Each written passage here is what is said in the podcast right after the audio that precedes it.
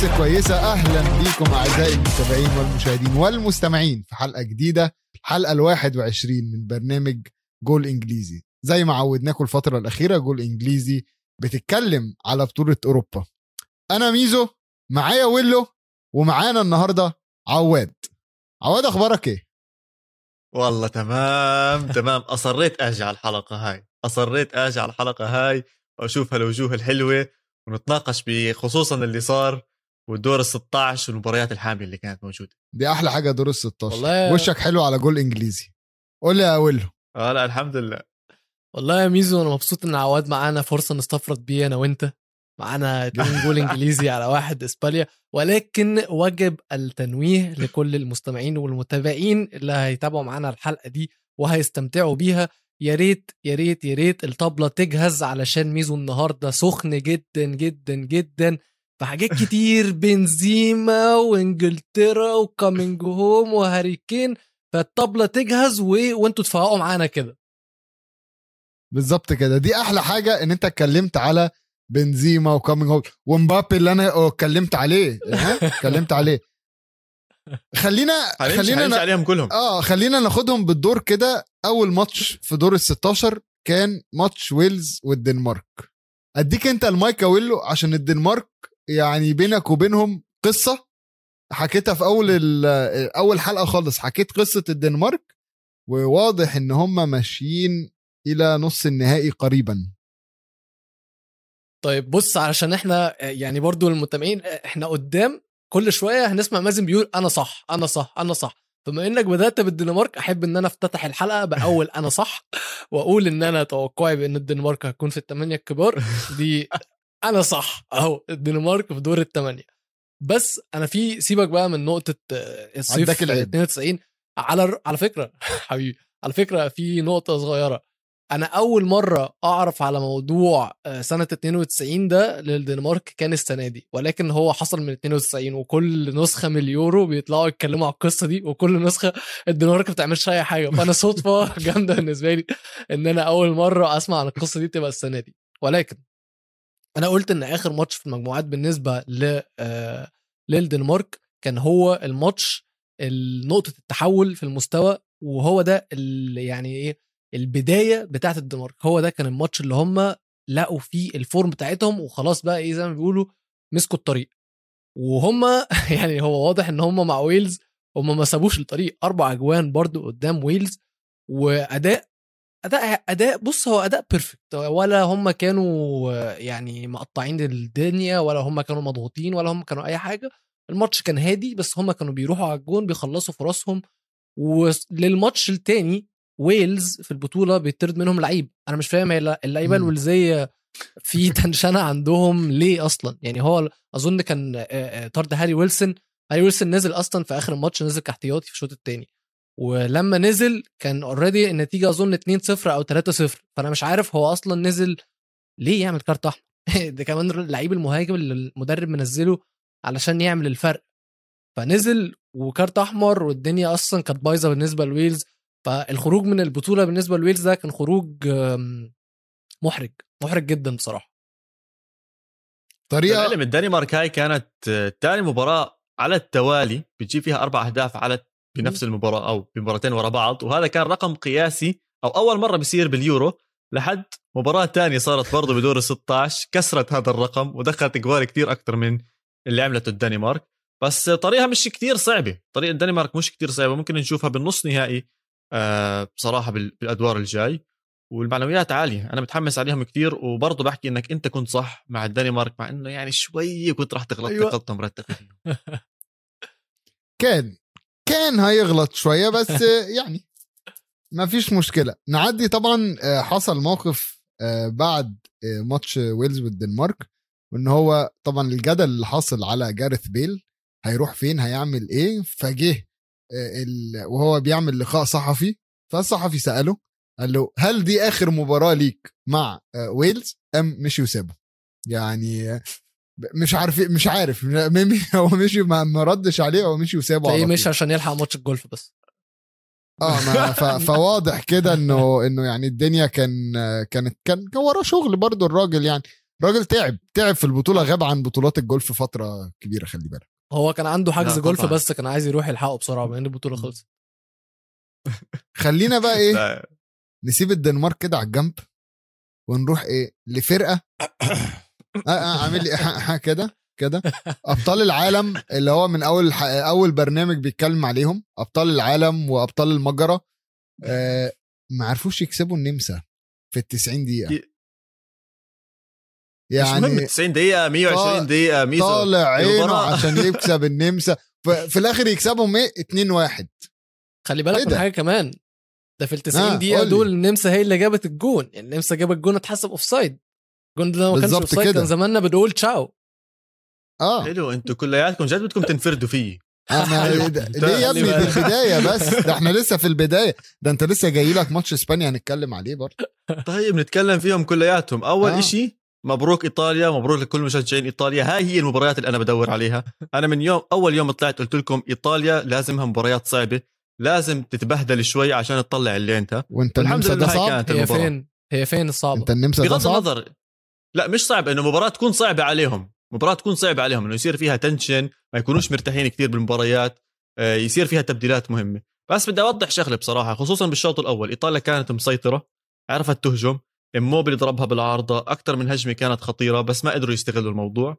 أول خمس دقائق بالشوط الثاني حاولوا إنهم يكملوا على الوتيرة بعدين النمسا على طول دخلت أعطت 20 دقيقة مستوى عالي جدا جدا جدا. هو اللي بالضبط اللي حكيته عنه إنه دخل هدف اتفاجأت إيطاليا بهذا الهدف آه، لخمها شوية بس الحمد لله إنها طلعت offside ووجود الفار ولا كان انحسب هذا الجول أصلا. بعدين صار التبديل وتبديل كان متأخر كثير بصراحة. وقتيها دخل كييزا وكييزا قلب الدنيا. ليش كييزا قلب الدنيا برأيي؟ عشان إيطاليا كان ناقصها القلب الشجاع القلب النابض اللي هو بالعادة بالعادة بيكون باريلا بس باريلا أكل كرت أصفر بكير بهاي المباراة. فطول الوقت كان خايف كان مم. يعني التحاماته خايف يزود شوي خايف ينطرد من المباراة. فلما طلع باريلا ودخل كييزا كمان محل بيراردي رجع هذا ال ال الجرينتا اللاعب اللي بيكون بيشجع كل الناس اللي حواليه وشفنا إيش اللي عمله. كييزا بواحد من أجمل أهداف البطولة بال extra time بيهديها بطريقة رهيبة بحطها على رجله الشمال وتوف بحطها بالجول. وبصراحة كانت إيطاليا بتستاهل بتستاهل خصوصا بال extra time إنها تتقدم وتجيب الجول الثاني برضه. إلها نكهة خاصة إيطاليا. إلها نكهة خاصة وبال extra time ما حدا بيخاف خصوصا زي ما بنعرف شو عملت بألمانيا بكأس العالم 2006 بس تسيب ألمانيا بقى على جنب دلوقتي ما تجيبهم ده ألمانيا اتبهدلوا. بس عواد عامة ده أنت في جول إنجليزي يعني. اختياراتنا للعيبه أحسن اللعيبة من دور المجموعات. عجبني بصيت على اختيارك في مركز الدفاع وسبيناتزولا.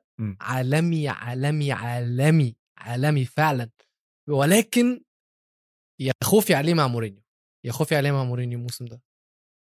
أنا زيك كنت عم بفكر بنفس الموضوع و الإشي اللي بخوف أكثر والإشي اللي لاحظته كمان إنه يوفنتوس كثير من هدول اللاعبين اللي عم نحكي عنهم كانوا ناشئين بيوفنتوس. طلع قديش في لاعبين خسروهم. إموبيلي كان ناشئ بيوفنتوس ولعب شوي مع يوفنتوس وكان حتى كابتن الناشئين. سبيناتزولا كمان نفس الإشي. ففي مشكلة عند يوفنتوس بهاي الناحية إنها ما عم تعطي فرص كاملة لهدول اللاعبين. وعشان هيك أنا متضايق إنه لو سبيناتزولا لساته مع يوفنتوس كان هلا بتشوفه على الظهير الشمال محل ألكساندرو مع مدرب ممتاز زي أليجري. للأسف ليش أحكي للأسف؟ لسه ما شفنا إيش حيطلع خيره من شره لمورينيو طبعا. بس أظن ادواره الدفاعية رح تزيد أكثر بس إحنا شفناه هذا هذا اللاعب قادر يلعب باسات عرضية قادر يوصل الطابة بالمسطرة بالضبط عند رجل اللاعب. وأحد أهم النجوم اللي عم بيطلعوا باليورو وما بعرف بلكي حدا أخده بلكي حدا من انجلترا؟ طلع عليه. طب هقول لك حاجة؟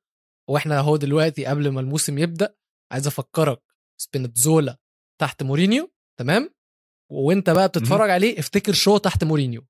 ماشي؟ خلينا من دلوقتي حاطين. النقط على الحروف. خلص لا شوكة برضه في له حكي كمان لقدام رح نحكي عنه آه، عشان لا، البني لا، آدم مش عايزين نستعجل عشان ميزو جواه عليا. كتير. طيب هاي إيطاليا ميزو. خليني بس عندك؟ أقول على سيرة إيطاليا. أنت شايف إن هم يوصلوا ال final عواد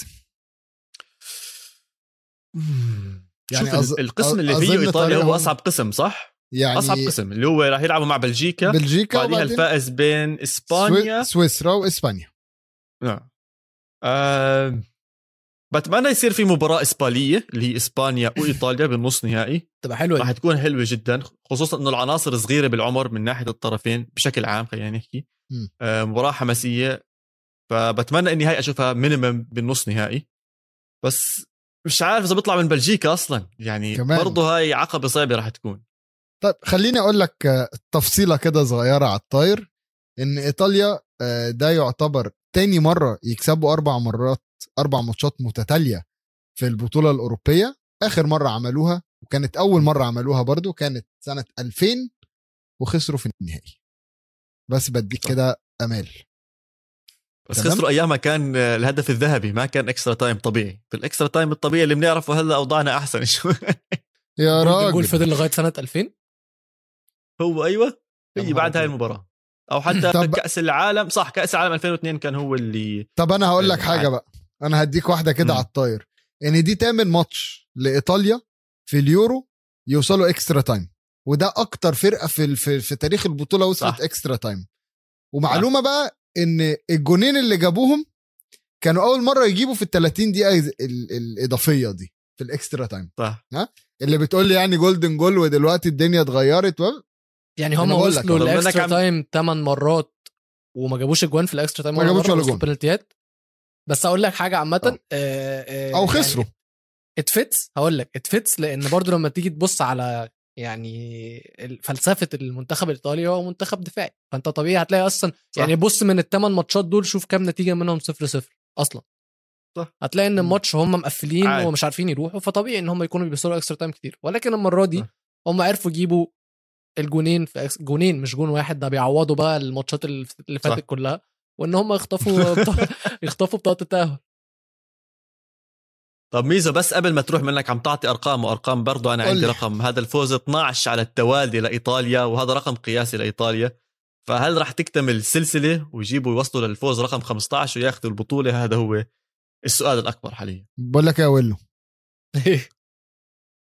الأهلي عامل كام فوز متتالي؟ يو ما بعدش يا جيمي. أمال بيتكلم في إيه ده؟ إيه يا عم نحكي عن 12 فوز. ده أنت لسه بدري عليك ده أنت لسه بدري عليك. 12 فوز يا سيدي خلينا نشوف. المنتخبات الثانية الماتش اللي بعديه شفنا التشيك بتلاعب هولندا. أيوه. هولندا آه. اللي ويلو اعتذر لفرانك ديبور في الحلقة اللي فاتت. قدم له اعتذار رسمي. فرانك ديبور قال له تعالى بقى. أنا وريتك بقى إن أنا كويس. تعالى بقى خري.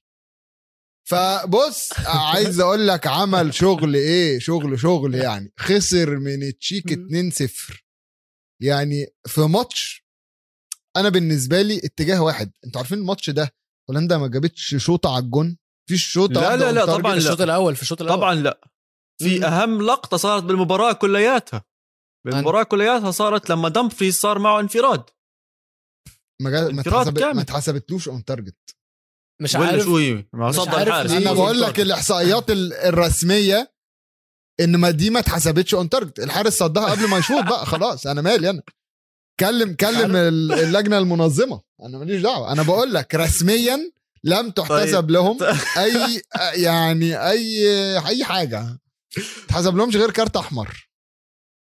مش عارف ليه هولندا بحس إن هي تخصص آه، تضييع انفرادات واحد على واحد في البطولات الكبرى. تسألنيش من ساعة روبن في كأس العالم 2010 وأنا بالنسبة لي المنتخب ده المنتخب اللي هيعمل كل حاجة بس هيجي في الواحد على واحد في أهم وقت في الماتش وأهم لحظة في الماتش وهيتخاذل. ولكن خليني إن لتاني مرة في الحلقة دي آه، ويبقى 2-0 ليا قدام مازن لغاية دلوقتي يقول إن أنا صح ومن استوديو الجمهور من جول انجليزي له. بطالب بطالب كابتن فرانك ديبور باعتذار رسمي يجي لي على منصات التواصل الاجتماعي ولو فيديو يبقى أحسن كمان لأن أنا توقعت فشله وأنا قلت إن هو ما عندوش فكرة ولكن واضح إن المجموعة كلها ما عندهاش فكرة لأن لغاية دلوقتي النمسا خرجت والهولندا خرجت وهنشوف هنشوف آه، أوكرانيا هتعمل إيه ولكن يعني آه، آه، المجموعة واضح إن هي كانت تعبانة وإن هو فلت منها يعني يعني باين إن هو شكله حلو وكل حاجة بس أول ما يقعد قدام حد بيفهم كورة وحد بيعرف آه، اتشيك عليه. يا عم يا عم. استخدام كلمة التشيك مع ويلو من أول ما قلبنا على اليورو وهو كل شوية يستخدمها بطريقة جديدة. يعني كل يوم يورينا بس طب نقول حاجة مهمة. هل تفتكر إن طرد اللي بشوف الدقيقة 55 أثر عليهم؟ أكيد أثر. 100% أثر. أصل الجون جه بعديها آه، ب لا، لا، لا، لا، لا. 10 12 دقيقة يعني. لا لا معلش يعني لا لا معلش مش هو ده. إيه يعني هم؟ ما خسروش علشان الت... أنا معاك. الاجوان دخلت بعد الطرد. ولكن أنت في الشوط الأول حد كان شايف هم بيعملوا إيه؟ كان في أي نوع من أنواع الملامح؟ كان في أي نوع من أنواع التكتيك؟ كان في أي حاجة هم بيعملوها مميزة في في في, في لعبهم تبين لك إن هم مثلا الفريق الأقرب إن هو يكسب أو إن هم كانوا مسيطرين ويا عين لما اتطرد منهم اللعيب آه، بقوا هم آه، الفريق الأضعف. الشوط الأول ما كانش فيه أي نوع من أنواع اللعب من ناحيتهم كانوا فريق ممل وكان الماتش عادي رايح في أي اتجاه. اللي حسموا الطرد آه ولكن هم ما كانوش الأقرب أصلا. بس المباراة مش كل المباريات تقريبا بالشوط الأول إلى حد بعيد كانت خلينا نحكي وتيرتها بطيئة. مظبوط. بكل المباريات اللي صارت وإحنا كنا دائما بنحكي إنه الشوط الثاني هو شوط المدربين وبنشوف تكتيكات المدربين وإيش بيصير فيهم. وإذا سألتني بنص المباراة مين أنت بتتوقع يتأهل بصراحة كنت راح أحكي لك هولندا عشان مآمن إنه راح يصير إشي بالشوط الثاني. بس اليوم ينطرد منك ديليخت اللي هو بالشوط الأول كان ممتاز كمدافع حتى بالشوط الثاني كان له لقطة بدايه الشوط الثاني لقطة ممتازة له والكل بيعتمد عليه وبيطلعوا عليه والكابتن والنظرة له فإنك تخسره وبقطع حتى هو طلع بلقاء صحفي على طول بعد المباراة حزنان وزعلان بيحكي إنه هذا خطأ ساذج والحق كلياته علي وبيعتذر لكل حدا. برأيي إنه آه هي كانت نقطة الفصل إنه هاي هي اللي أدت إلى السبب الرئيسي أدت إلى خسارة هولندا. بالإضافة لتضييع الانفراد اللي كنا بنحكي عنه يعني ضربتين ورا بعض بتأثر بنفسية اللاعبين بتأثر بثقتهم بالمنتخب اللي حواليهم. وحظها كان سيء بهولندا. أنا برأيي لو إنه ما انطرد ديليخت كنا حنشوفها هي اللي بتتأهل. بس سمعتوا عن موضوع الكمبيوتر هذا اللي متوقع تشيك تاخذ اليورو؟ لا يا عم خليه كمبيوتر لوحده إحنا مالنا. ده زي الأخطبوط بس بتاع سامعين فيها. في أيوه أيوه أنا هذا اللي بفكر فيه نفس الأخطبوط. في AI أو artificial intelligence program كامل طالع آه، بس عم بتوقع مين راح يفوز اليورو. ولهلا جايب كل شيء صح تقريبا وبحكي لك إنه تشيك راح توصل النهائي وتاخذ البطولة. يا ريت يبقى غلط. هو كده بس، البطوله هتبقى بواخد ال- قوي ال AI ده مش عارف ساوثجيت مش قادر يتوقع لساوثجيت الصراحة فمش هنتكلم عليه. اصبر اصبر يعني بس ده- أصبر. دي دي مشكله دي مشكلة الكمبيوتر إن هو ما بيفهمش ال- العلاقات الإنسانية. بس خلينا أقول ويلو إن فرانك ديبور دخل التاريخ. من فترة كنا قلنا دخل التاريخ كأسوأ مدرب في البريمير ليج ودلوقتي بيدخل هو بيدخل وبيدخل هولندا التاريخ بسبب إنه بقى أول منتخب يكسب الثلاث ماتشات في المجموعات ويقوم خسران بعديها في 90 دقيقة. والله العظيم قلت لكم. والله العظيم قلت لكم. بس انت اعتذرت له أنا عندي تسجيل ليك وانت بتعتذر له. خلاص ما تحسبش دي. حصل أ- لسه واحد حصل. لسه واحد صفر. مش لسه واحد صفر. لسه واحد. ماشي ماشي. تمام آه. تمام تمام. ماشي. الماتش اللي بعديه. ماشي؟ شفنا بقى إيه؟ مم. أول الماتشات ال- اللي بين اتنين بينافسوا. ويجي هازارد الصغير. يقسي على رونالدو وأصدقائه بشوطة صاروخية ويقول له باي باي رونالدو. وللأسف مفيش ولا بينالتي لرونالدو عشان يجيب بيه جون. عواد طبعا هيبقى مبسوط في الحتة دي. مفيش بينالتي ولا أي حاجة عشان رونالدو يجيب بيها جون. والبرتغال بتخسر من بلجيكا. عارفين الماتش ده كان فين يا شباب؟ كوبنهاجن. آه، إشبيليا. كان بإشبيليا. والملعب فعلاً. كان سيء جدا. ملعب. كان وحش قوي. كانت آه، سيئة جدا. أظن دي بروين إصابته كانت من الملعب مش من التدخل اللي عليه. لا لا آه، لا من آه، آه، التدخل. آه، آه، 100% من التدخل. التدخل قوي بس بص على وقعاته بعد التدخل دي وقع يعني وقع وقعة غريبة قوي اللي هو هو وقع وما اتزحلقش. مم. هو وقع وكأنه خبط على أرض. مش مش مش زرع. وأنت بعدين تحس تيجي تبص على الملعب ما تحسش إن هم كانوا بيلعبوا على على نجيلة. تحس إن هم كانوا بيلعبوا على سجادة خضراء. فعلا النجيله كانت كانت صح. يعني كانت طينة كانت الأرض. هو كان الأرض عليها شوية بس إيه لون أخضر وكل الناس اشتكوا منها. مارتينيز اشتكى منها و إنريكي اشتكى هي دي منها. الفكرة إن كل المدربين اشتكوا المنتخب الأولمبي. الأسباني اشتكى منها أصلا. مم. عواد أنت اللي كنت اتكلمت عن هازارد. لا هون أنا لا، جاي أحكي. وأدافع عن إسبانيا. والبيتشيتشي فادي هو اللي حكى عن ثورغن هازارد وحكى راح يكون أحد أهم في لاعبين بلجيكا في بيتها أنت. وفادي في بيتها. اتفضل صح. دافع. صح. آه ما راح أدافع هو اللي عمله إشي مش طبيعي بصراحة. ثوركن هازارد تسديدة ملتوية زي ما بنحكي. كانت رايحة يمين صفت شمال أو كانت رايحة شمال راحت يمين. الحارس ما عرفش وين وين رايحة. روي باتريشي مع إنه كان له تصديات ممتازة بالبطولة هاي. بس شو رأيكم بالمباراة؟ أنا ما ما استمتعت فيها كثير. يعني ما حسيت فيها لقطات محمسة. آه اللهم بيبي كان بهاوش وبضرب وبقلب وحسيت حالي بحضر WWE. فكانت غريبة. وأحلى شيء بالموضوع واللي استفزني كمان إنه رونالدو بعد المباراة بيطلع بيحكي لكورتوا آه حظي مش حلو اليوم ما جبتش فيك ولا جول. حظ مين يا عم؟ أنتوا شتوا أصلا عشان يكون في حظ ولا مش حظ؟ هو آه، يعني مقارنة بالماتشات اللي جت بعديها فآه هو فعلا ما يعني ما فيش آه، ما فيش ما, ما استمتعتش. حتى سير الماتش ما يعني آه، ست ست فرص من بلجيكا تقريبا واحدة فيهم on target والناحية الثانية 23 فرصة للبرتغال أربعة منهم on target يعني أنا مش بتكلم على فكرة ستة أو ولا 23 بتكلم على فكرة ال on target ضعيف جدا. انت مش شايط على الجون كويس يعني انت آه أنا ممكن أشوط بس أنا عايز أقول لك حاجة ميزو. بره تحسب شوطه قول لي. أنت قلت 23 فرصة للبرتغال.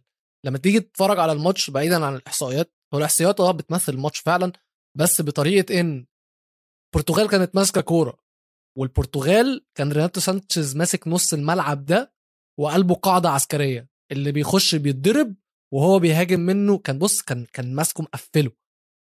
تيجي بقى تبص يعني والمدافعين كان يعني كان نص الملعب وتحته عند البرتغال 100 100 مفيش أي نوع من أنواع المشاكل ومسيطرين عليه وكل حاجة. تيجي تبص بقى إيه في الثلث الأخير من الملعب. اللعيبه بتوصل بس مش فاهمين يعملوا إيه. ما عندهمش فكره يعني صح. مفيش مدرب قايل لهم جماعة أول ما توصلوا الثلث الأخير من الملعب ارفع مثلا. آه رونالدو هتتحرك كده. آه برناردو هتعمل كده. آه جيريرو هت overlap مفيش مدرب اللعيبة بتلعب بدماغها اللعيبة بتلعب بمزاجها. صح. زي كانهم حاجزين خماسي ونازلين يلعبوا مع بعض. مفيش حد بقى هياخد كلام من واحد تاني يعمل عليه مدرب ولا أي حاجة. فالبرتغال معاها squad جبار والله العظيم جبار ودكة جبارة. بس معهمش مدرب. يعني مش هقول لك معاهم مدرب وحش لا هم فعلا فعلا معهمش مدرب.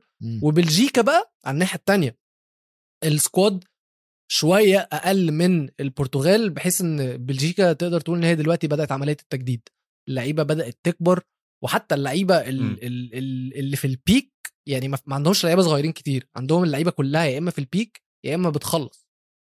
فهو بقى عمل إيه؟ مارتينيز دخل لعب كان باين واضحة وصريحة إن هو بيلعب على المرتدة وهو عارف إن هو عنده قدام لوكاكو حيوان هيتخانق مع أي حاجة قدامه هيتخانق مع الدبان وشه. وده شفناه روبن دياز عذبه عذبه لوكاكو عذبه وحتى عذب بيبي لدرجة إن بيبي في الآخر ضربه. فده الفرق بقى بين المدربين الاثنين الفرق بين مارتينيز روبرتو مارتينيز والفرق بين مش هقول المدرب الثاني لأن ده مش مدرب الحلاق الثاني أوف زي ما هات فايز اليورو. الزلمه فايز اليورو. يا عم فايز اليورو. فايز مدربين أصلا. في مدربين بيحلموا يوصلوا اليورو. انسى يفوزوها. بقول لك إيه ده كان ده, ده كان ال final رونالدو واقف واقف على الخط. ما كانش هو اللي واقف على الخط. بالظبط. هنهزر. عامة خلينا نقول ألف مبروك لبلجيكا. أول فوز على البرتغال من 89 لعبوهم خمس مرات من وقتها تعادلوا مرتين وخسروا ثلاثة والله حلاق بقول لك. أول حلاق. فوز. يا ولدي خلينا برضو نقول إنه البرتغال خرجت من البطولة بفوز واحد بس من أربع ماتشات وده أقل نسبة بالنسبة لهم تيبيكال في البطولة الأوروبية يعني من يوم آه، من وقت ما دخلوها في 84 بس وقتها بقى برضو اللي فازوها ضد المجر بالظبط. ميزو انت يعني كنت قلت حاجة صح. بين إيديهم كانت يعني فصعب إنه صعب إنه ما كانوا يفوزوها. بس إحنا كثير عم نحكي على البرتغال بصراحة بس أنا لو إني بشجع ريال مدريد أو إلي أي مسؤولية بريال مدريد برفع قضية على هازارد. والله برفع قضية عليه. بقول له إيش الهبل هذا؟ شو شو شو اللي بتعمله أنت بأرض الملعب مع بلجيكا واللي ما بتعمله معانا؟ ايدن هازارد في كان له لقطة بسحب عن تنين ثلاثة زي أيام هازارد مع تشيلسي وعادي وبيمشي ما فيش أي مشكلة. إنه أنا عم بطلع يا عمي مين هاد؟ هذا له سنتين مصاب قاعد بالبنش. مرة بيطلعوه من حمالة مرة بحطوه بمستشفى مرة بحطوه بأبصر إيش وبنزل مع بلجيكا بملعب ماكل هوا. بيعمل كل هذا الإشي. أنا محلهم كان رفعت عليه قضية لولا إنه انصاب بالآخر يعني بس كان يعني كان ما هو. اتصاب و اتصاب ورجع لعادته. رجعت ريما لعادتها القديمة. هيروح يقعد في المستشفى شوية. الناحية التانية يا جماعة في يا مازن أنت كنت وإحنا بنتكلم على برونو فرنانديز في الدور الأول. كنت قلت إن هو تعبان وأنا قلت إن لأ هي فكرة مدرب الماتش ده مم. هو برونو فعلا مرهق ومش هقول لك إن ارهاقه جسدي مش هقول لك إن هو مش قادر يجري بس عارف لما تبقى أنت مش عايز تلعب أنت تعبان ومش عايز تلعب يا عم اصبر هننفخ فيك بس مش دلوقتي اصبر خليك اتفضل، متواضع اتفضل. دلوقتي اصبر عارف اتفضل. لما تبقى أنت نازل تمرين غصب أو هو مش غصب. أنت عايز تنزل آه. تتمرن بس أنت أنت أنت أنت بتتمرن بقالك كتير قوي فأنت mentally أنت مش موجود. عايز تأدي دورك. عايز تأدي دورك بس أنت مش عايز مش ج... مش مفيش ال fire ده. الف- ال fire أيوه أيوه. نايمة. وده اللي أنا خدت بالي ال- من برونو. برونو جسديا هو ما عندوش بتاعت الإيطاليين. يا اخ إحنا قفلنا لا بالضبط جد. أنا عم بحكي جد جرينتا تاعت الإيطاليين برضه بتزبط بهذا المثال ميزو أكيد شوي. عفوا برونو قديش بس هقول لك حاجة؟ معلش عواد هو 70 80 مليون ولا 60 مليون لا لا هذا اللاعب كيف يعني بيجي على آخر السنة بغض النظر قد ما كان سعره كيف يعني بيجي على أهم بطولة له بالسنة بعد ما فازش ولا بطولة مع مع النادي السنة بيطلع مع منتخبه بينافس بأهم بطولة له وبعدين بيحكي إنه مش جعباله يلعب أو هات لي- بتحس- هات لي لعيب- إنه لي جعباله. يلعب هات لي لعيب بالجرينتا الإيطالية لاعب حاجة و80 ماتش في سنة ونص وبعدين حطه مع المنتخب. واطلب منه إن هو يقود المنتخب بتاعه إن هو يعمل حاجة في بطولة دولية. ووريني هيعمل إيه. ريناتو سانشيز. هي لاعب حاجة و80 ماتش في سنة ريناتو. ونص. يا عم ده بيلعب في farmers league في فرنسا. يا عمي بيلعب مع ليل جاب الدوري ضد بي اس جي أكثر من ريناتو سانشيز. شو يا عم معه إحنا مالي قايم بمنتخب كامل زي البرتغال. أنا مالي جاب الدوري. مع مين ولا عامل إيه؟ ده بيلعب في دوري ما جاش أصلا. ده واحد بيلعب على أعلى مستوى كورة على أعلى مستوى. مع نادي من أكبر الأندية اللي في العالم ومفيش حد في النادي بيلعب كورة غيره أصلا وبعدين تيجي تقول لي لوكاكو. لأ تشيل عليه لوكاكو لوكاكو عادي معبى. لعيبة يا عم هو أي حدا يعني برا البريمير ليج ما بزبطش معك آه. زي بدك بدك آه، تمشيها آه. زي هيك نقي يعني اطلع على كل أيام الشامبيونز ليج دائما المنتخبات الإيطالية والإسبانية أو الأندية الإيطالية والإسبانية كان لها الكعب العالي على إنجلترا ولهلأ إذا بتحسبهم هم أحسن ومعظم اللعيبة اللي بيلعبوا البريمير ليج وأفضل اللعيبة بيجوا من إيطاليا ومن إسبانيا ميزو فكرني كده نهائي الشامبيونز ليج. يعني إيش في غير البريمير ليج بالنسبة لك ميزو فكرني هو آه، الدوري ال- لحظة بس ميزو هو غلط شوية هو غلط هو غلط وهيعرف غلطه وهيطلب من. ال... أنا أنا أنا حاسه هيطلب من ال producer دلوقتي يمسح الجملة اللي هو قالها سيبني أعرفه غلطه سيبني أعرفه غلطه فكرني كده يا. ميزو في نهائي البطولات الأوروبية اللي هي كانت اليوروبا ليج والشامبيونز ليج من بين الأربعة اللي كانوا في ال final كان في كام فريق إنجليزي آه واحد ثلاث. اتنين، ده- ما فيش ولا فريق وكان في كام فريق إيطالي آه صفر. إيطالي ولا صح؟ واحد. تمام. okay آه. حلو تمام تقدر ت... ت... كده أظن إن هو فاهم غلط يا ميزو بس هو بس يعني هو أنت بتحسب بس على سنه واحدة بس تطلع على العشر سنين قبل إسبانيا هلكتنا إيش دعوة بتكلم دلوقتي الموضوع بيرجع England لك is يعني. back يا باشا. England is back it's خلص بس أنت اللي حكيت سنتين لبرونو أنت اللي. حسبت على 80 مباراة football's coming home دي أهم حاجة يا جماعة دي هندخل فيها في الماتش السابع. بس خلينا دلوقتي في الماتش الخامس بتاع دور ال 16 خمسة وخميسة عليك يا إسبانيا. اللي ما كنتش عارفة عليك جون فادي. بقيتي عارفة. يعني وب... فجأة ما كانتش عارفة تجيب جون وفجأة افتكرت وبتجيب خمس تجوان في كل ماتش. إيه الموضوع؟ يعني إسبانيا أول منتخب بيجيب خمس أهداف متتاليه بمباراتين ورا بعض. مش بعد ما كسر رقم بعد ما كسر رقم الدنمارك. انت عارف المشكلة إيه؟ أنا احكي لك بقى على الماتش ده. ان أنا ما اتفرجتش على الماتش. صراحة. ها؟ الله أنا كنت. مشغول للأسف. شو؟ أنا استنى بس استنى ده أنا كان عندي ماتش كورة وماتش باسكت تانيين. بحاول أتابع أي كل حاجة. ماشي؟ فأنا ما اتفرجتش على الماتش. قلت يعني إسبانيا وكرواتيا إسبانيا هتكسب 1 0 2 0 عادي الماتش هيخلص يعني عادي. أنا توقعت الفوز لاسبانيا حلو. والاقي فجأة إسبانيا own goal قول إيه يا جماعة ده؟ own goal وبعدين بصيت على ال own goal قلت يا نهار أسود! ده حارس ما جاش. إيه- إيه- إيه- مش عارف قعدت أفكر هو إمتى ممكن لقطة زي دي تحصل؟ صارت معه صارت و- معه نفسه هذا الحارس. يعني- وفادي حكى لنا بالبودكاست اوناي سيمون صارت معه نفس هاي الحركة. ب- بز- أنا أنا قعدت أفكر اللي هو أصل دي دي حركة غريبة إن أنت تحاول تستلم كوره بس الكوره تبقى بعيدة فالكوره تعدي تدخل في الجون. لدرجة إن أنا قاعد بتفرج كده باستغراب اللي هو يعني أنا لو حد من صحابي وإحنا بنلعب خماسي عمل كده أقول له اطلع بره روح بيتكم. وده مكمل. وفي الآخر اتعادلوا. وجابوا التاني وجابوا التالت. بعدين خلاص أنا أنا أنا أنا قفلت. يعني قفلت الابلكيشن على إسبانيا كسبانة 3 1 قلت خلاص بقى ما يعني إيه أنا كنت قايل 2 0 3 1 هي هي. بفتح بعديها بنص ساعة.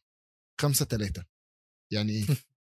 يعني لو كان 3 1 وخلاص الماتش بيخلص يعني إيه 5 3 حد يشرح لي. حتى وقتها كنت قاعد مع خالي قلت له قلت له إيه ده؟ قال لي إيه في؟ قلت له إسبانيا 5 3 دي كان 3 1 من شوية. قلت له من نص ساعة كانت. واتعصبت اللي هو لأ أنا فاتني أنا فاتني كتير. أنا يعني فاتني كتير. بقى اتضايقت اتضايقت. بس قول لنا فا عواد. قول لنا عواد. أول أول ما أحكي عن إسبانيا بصير نعترف إنه فيران توريس كثير ألعب من فودن وكثير أحسن شو- من فودن أنت شفت ومش فودن أصلا بيلعب؟ بنفس مستوى بس. فودن. أنت شفت فودن بيلعب في البطولة؟ يا عمي لعب ولا ما لعب شو خصني يعني مش أنت واصل شفت لمرحلة أنا. بقول لك لا لا لا دي دي دي اختيارات ساوث جيت هنتكلم فيها في ماتش إنجلترا. طيب يا سيدي بلاش فودن. شو رأيك بفيران توريس؟ أفضل لاعب بال- حلو، ما أنا ما قلتلكش حاجة، أنا- حاليا. لعيب ما أنا. قلت لك حلو. حلو لعيب. ما هو م... عارف ليه؟ ممتازين. عارف عشان عارف بيلعب. ليه أحسن لعيب؟ عشان بيلعب في الدوري الإنجليزي. الله عليك يا عم تمام. ميزو. ابن من أبناء الدوري ال- خلاص تربية الدوري الإنجليزي دي سنة في الدوري تربية الإنجليزي الدوري خلاص، الإنجليزي أخد. كمان وقبل أخد. وين كان عفوا بس يعني وين كان بيلعب كان بيلعب كان باسبانيا؟ كان بيلعب مع فالنسيا طبعا حدا بيعرف حد- ولا ليش راى جوارديولا إذا أنت ما بتحضر الدوري الاسباني هاي مشكلتك مرة تانية أنا بعيد عن جوارديولا. اشتراه على إيش عشان- بتحضر أيوه جوارديولا اشتراه عشان جايبه من الدوري بتاعه هو عارف هو متابع الدوري ما أنا بتابع الدوري المصري مش معناها حاجة عواد عواد في لعيب في الدوري المصري أنت ما تعرفهاش بص عواد افهمك بس. لو- أنا مش لو فاهم ك- عليكم لو أنا مو فاهم عليكم بس استنوا شوي خليني لو بس أفهم الموضوع صح استنى بس أنتوا برأيكم أي لاعب بيجي على الدوري الإنجليزي فالدوري الإنجليزي هو اللي بيحسنه لا أنا فاهمك أيوة أنا طبعا. فاهمك أنا فاهمك أنا أيوة فاهمك. طبعا. خلص تمام بس عشان أعرف بدي امشي عشان ما أناقش بس عشان بدي اي هون خلص أي. لعيب أي. لعيب بره الدوري الإنجليزي مش موجود في الفرقة اللي مم. بتكسب الدوري ده أو التاني الدوري ده مش معروف من الآخر يعني ولا بقى في فالنسيا ولا بلباو. ولا مش عارف في أي حتة يعني ما حدش عارف أي لعيب في إسبانيا غير اللي في برشلونة حلو. وريال مدريد وأتلتيكو في إيطاليا طيب. آه، AC ويوفي وانتر في مش عارف تمام. في ألمانيا بايرن. ودورتموند في حلو. فرنسا بي اس. جي بس خليني أي حد بس- بره اللعيبة دول أنا معك بس بدي أسألك. سؤال واحد ولو بتعرف هي ريال ولا مش سامع فيهم آه عارفهم أوه. عارف. خلص تمام okay طيب تمام بس خلينا. خلينا أنا ادخل بقى إيه أنا أنا براحتي بقى أتكلم براحتي بقول لك إيه بقى يا عواد من. الآخر أنا مش هقول لك على لعيبة أنا ممكن أكون بتابع أكتر شوية فعارف شوية لعيبة في في الفرق التانية. ماشي؟ بس أي لعيب ما لعبش في الدوري الإنجليزي ما لعبش كورة. خدها كده مني. okay. حلوة ماشي؟ والله انكم بتحزنوا. الوحيد الوحيد اللي. أرضى الوحيد اللي أقول له إن هو لعب كورة عشان ده إيه، إيه، يعني الموهبة بتتكلم عن نفسها حاليا ميسي. غير كده الباقي ما لقاش طعم. الكورة. ماشي؟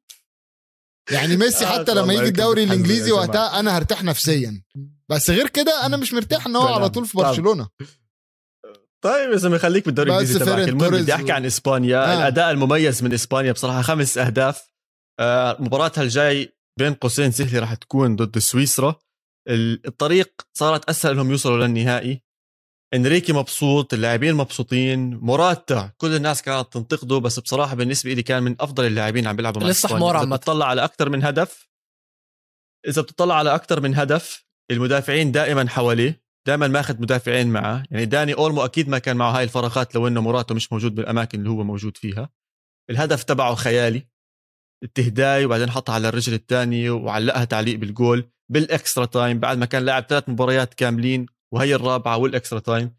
إسبانيا ممتعين جدا. الكور اللي موجود عندهم بين الكبار والصغار ممتاز. عندهم أظن برأيي هلا جد عم نحكي أفضل لاعب ناشئ اللي هو بدري. بدون أي منازع. بدري عم بيمسك الوسط آه، بوزع لعب. هو أفضل لاعب حاليا تحت آه، 20 سنة عم بيلعب باليورو أو حتى تحت 23 سنة ما أظنش أي حدا بيقرب عليه. وبتوقع فوز سهل على سويسرا ونشوفهم بالنص نهائي.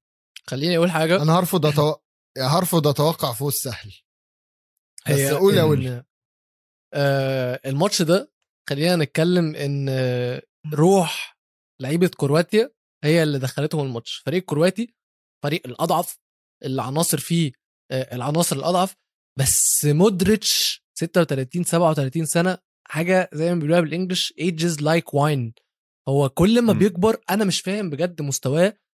يعني كل سنة بنقول مودريتش خلاص هيخلص. كل سنة بنقول مودريتش خلاص هيخلص. لسه مستواه والله يعني أنا مش مش هقول لك مستواه كويس.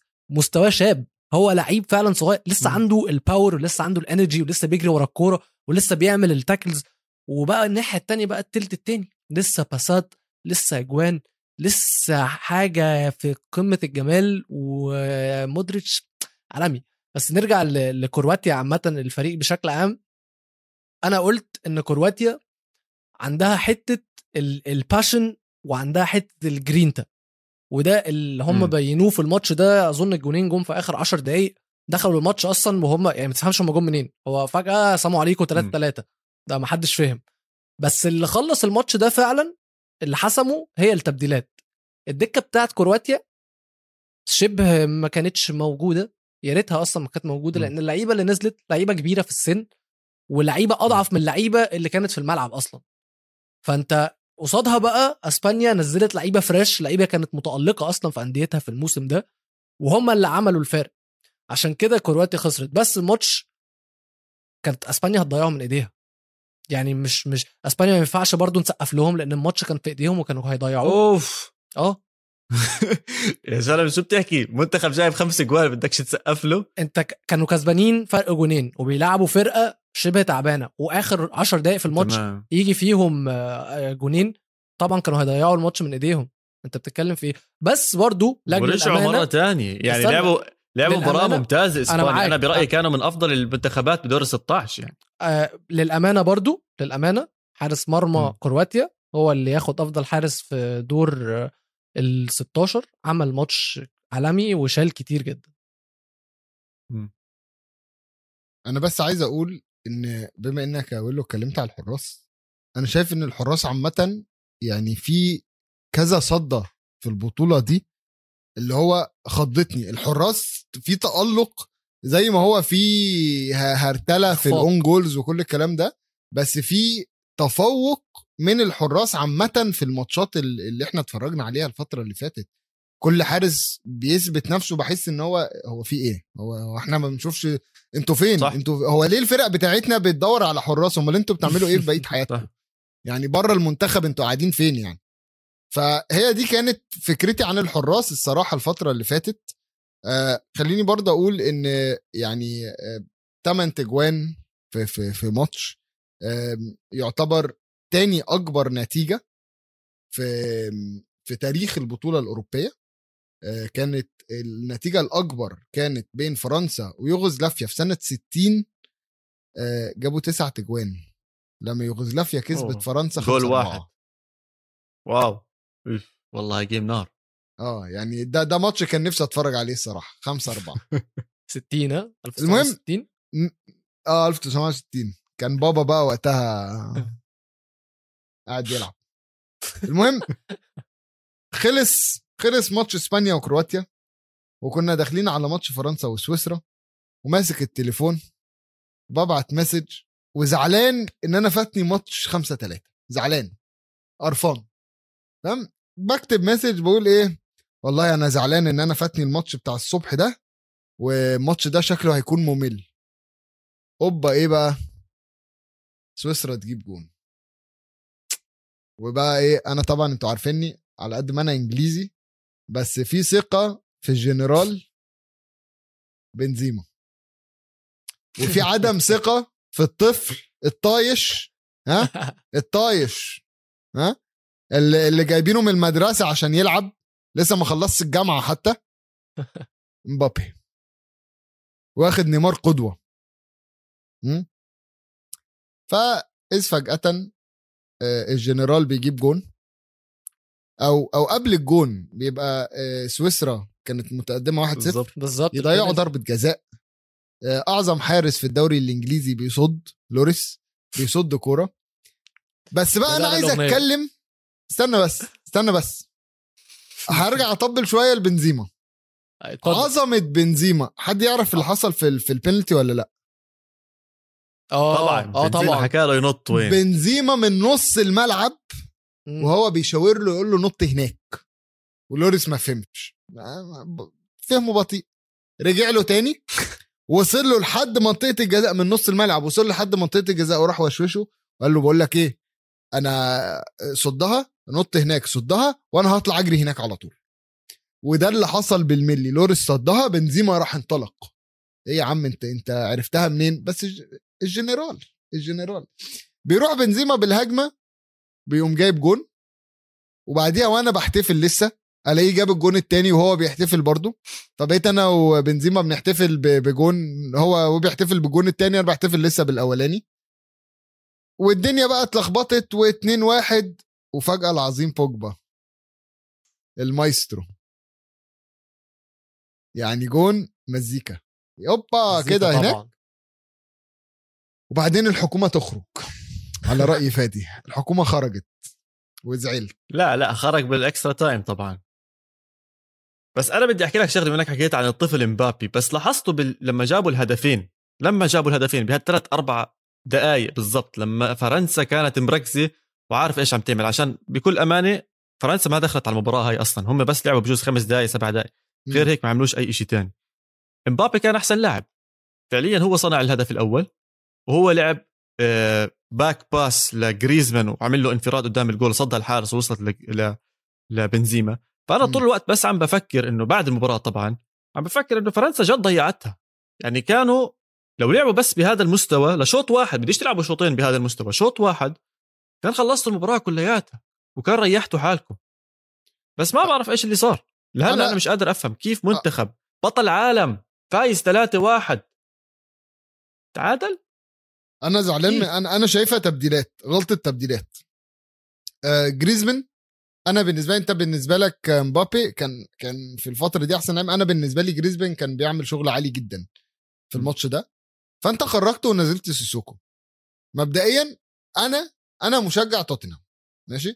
وأنا بقول لك سيسوكو لما ينزل في الوقت ده ما بيعملش حاجة. بي- بيبهدل الدنيا بيعك عك السنين. بينسى إن هو لاعب كورة. اهو سيسوكو وساعات لما بيبتدي الماتش من أوله بيعك كأنه لاعب كأنه ما بيعرفش يلعب كورة. فأنت أنت أنت بتعمل إيه؟ وشفناها بعديها سيسوكو الكرة الوحيدة اللي عملها. في ال 30 دقيقة في الدقيقتين اللي لعبهم ولا الخمس دقايق اللي لعبهم وال 30 دقيقة ال extra time الكرة الوحيدة كانت ال- العرضية اللي لعبها لكومان اللي كومان جابها في العارضة. لو قبل ما الماتش بس يخلص. كومان أبدع. يا جماعة مش دي أبدع. الكارثة ال- كومان أبدع. مش دي الكارثة التدريبية عامة اللي حصلت. هو الكارثة اختيارات ال penaltyات. اختيار إمبابي آخر واحد ده صح. ده مش صح. ده مش صح لأن إمبابي مش نجم. وامبابي لو فاكر نفسه نجم المفروض أوف. يكون في مدرب اسمع بس اسمع. المفروض إن لو امبابي فاكر إن هو النجم بتاع المنتخب وإن هو هيخش الخامس عشان هو اللي يجيب الفوز للمنتخب بتاعه المفروض يكون في مدرب يقول له لأ أنت لسه عيل صغير ولعيب زي جيرو أو أوف بوجبا. أوف أوف هم أوف آه آه آه آه. لعيب زي جيرو أو بوجبا مبابي مش نجم؟ مبابي مش نجم؟ يا عم هو نجم هو نجم. بس في البنالتيات الخمسة دي أنت محتاج مش النجم. انت النجم ده بيخش علشان ينجم علشان ياخد اللقطة يبقى هو اللي اسمه كسب الفريق بتاعه. الخامس في ماتش زي ده كان المفروض يكون واحد آه. من جيرو أو بوجبا واحد يبدأ وواحد يخلص عشان الاثنين دول هم اللعيبة اللي عندها الخبرة والاثنين دول هم اللعيبة اللي هم أتقل في الملعب وال يعني خبرة جوه الملعب ومنتلي هم مش باصين على النجومية. هم اللعيبة اللي داخلة هتعرف تتعامل مع ضغط آخر كورة ده. بس مبابي خدها اللي هو أنا عايز أخد اللقطة. يعني هو دخلها أنا عايز أخد اللقطة وخد اللقطة بس اللقطة الغلط. مش عايز لا بس أقول استنى شوي أنت أنت عم تحكي إنه كأنه غلط مبابي هو حطها بالزاوية وكانت تسديدة ممتازة يعني. أنا بقول المدرب اللي غلط برضه حظ يعني. أنا بقول المدرب اللي غلط أنا بقول المدرب اللي غلط إن هو ساب مبابي يخش آخر واحدة كان المفروض جيرو هو اللي يخش. وبوجبا يبدأ أو جيرو العكس. أكيد لأ جيرو أكيد أنا- لأ أنا- أنا جيرو بس عايز أصلا ما أقول كانش حاجة. داخل بجو المباراه يعني عشان عواد- البنالتي الأخيرة عو- عواد أنا بس عايز عايز أقول حاجة على ويلو إن أنا هوافق معاه عشان الكرة الأولانية والأخيرة مم. بتبقى أصعب الكور بالظبط فأنت صح. بتطلب بيبقى مطلوب منك أعصاب هدوء أعصاب بتبقى معظم الوقت عند اللعيبة الخبرة مش عند اللعيبة. اللي بتشوط كويس يعني أنا ممكن يكون م- مبابي ده من أحسن الناس اللي بتشوط عندي بس برضه ما ينفعش احطه في, في الخمسة عشان بحتاج لاعب عنده هدوء عنده هدوء أعصاب بالظبط. يستحمل الضغط بتاع اللقطة دي. تمام. بالظبط. أنا معاكم يا جماعة. إمبابي كان ممكن بس- يبقى التاني التالت الرابع مفيش مشكلة. و... ولو كان ضيع لو لو ربنا كاتب. له يضيع كان هيضيعها في التاني والتالت والرابع عادي مفيش مشكلة. بالظبط. مش بتكلم على فكرة إنه يضيع بتكلم على أنت غلطت نفسك كمدرب لما بالظبط. أو فتحت الباب للناس تنتقدك بفكرة إن أنت ما حطيتش لاعب صاحب خبرة في الأول والخمسة. على فكرة هو بس أنا بحاول أحكي معلش إنه. لو إنه كان لاعب خبرة ماسك هاي التسديده الخامسة كان راح يشوتها بطريقة مختلفة؟ عواد ممكن. آه، هي ممكن يكون امبابي لو دخل في التانية جابها وممكن يكون ما جابهاش وممكن لو جيرو اللي دخل في الخمسة يكون جابها. بس الفكرة إن أنت في اللعيب الخبرة أكتر ليه؟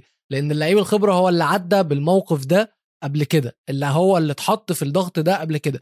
امبابي لسه صغير مش هقولك إن هو مش نجم امبابي لسه صغير ما عداش على اللحظات اللي هي بتكون make or break ما عداش ما اتحطش في الموقف ده قبل كده أصلا. يعني هو ما اتحطش في موقف زي طب ده إمتى. ينحط؟ طب إمتى ينحط؟ إذا بهذا العمر ما نحطش ويصير عمره 30 وما نحطه ما نحطه ما نحطه. بصير على عمر ال 30 نحكي آه والله عمره ما نحط بهذا الموقف. بتلعب كان لازم في يورو. بهذا الموقف وهو صغير. أنت بتلعب في يورو دلوقتي. أنت مش بتلعب مثلا في ال Champions League مش بتلعب في في نهائي الكاس في في الدو في الدولة يعني في الدوري. أنت دلوقتي في نهائي اليورو فأنت كمدرب انت عايز ان انت تضمن فتضمن إزاي يعني يعني على الورق يعني theoretically هو ان انت تحط اللعيب الأكثر. خبرة اللي اتعرض للموقف ده قبل كده بس الحاجة التانية الغلط اللي ديشامب عملها ان هو. لما حط مبابي ومبابي ضيع مبابي تعرض لانتقادات وهجومات كبيرة جدا وديشامب. ما حطش في حسابه ان مبابي أصلا تحت ضغط من أول البطولة علشان الناس اللي زي الكابتن ميزو عمالة بت بتنت- بتنتقد مستواه وعمالة بتعلق وبتقول إن هو ما جاش البطوله فهو حطه في ضغط أكبر إن هو ما حماهوش. هو لما ضيعها الناس طلعت زامت عليه أكتر. المدرب ما عرفش إن هو يحمي اللعيب بتاعه.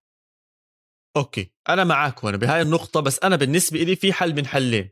بما إنهم الناس عم تنتقده في عنده شغلتين بيقدر يعملها. يا إما يحطه بهذا الموقف ويجيب الجول ويورجي الناس إنه هو لاعب كبير يا إما ما يحطوش بهذا الموقف. وأنا كلاعب نجم أنا لو إني لاعب نجم بدي أنحط بهذا الموقف وبدي آخذ ال risk وبدي أحاول اجيبها جول عشان أسكت كل حدا تاني. يعني اليوم روبرتو باجي عشان يضيع البنالتي حد بيفتح تمه وبيحكي إنه مش لعيب؟ لا بس ضيع البنالتي وضيع كأس العالم على إيطاليا وهو متحمل هذا الموضوع لهلأ. ومبابي نفس الشيء حيصير معه راح يصير لاعب مبدع وكبير من وراء اللي صار معاه. فوجوده كخامس لاعب لا غلط على ديشام ولا غلط على مبابي هذا برأيي طبعا. وهي حظ الحارس أبدع ولا حدا حكى عن سومر. أكيد. الزلمة نط نطة رهيبة وصدها بإيده ال- المش قوي يعني مش بإيده الأساسية صدها بإيده الشمال وهو يميني. فما حدا حكى عن هذا الموضوع ليش؟ لا بس خليني أقول أنا أنا زي ما قلت من في الماتش اللي فات الحراس متألقين. في. البطولة دي الحراس متألقين. آه، سومر أو أو أو غيره هم متألقين والأداء صح.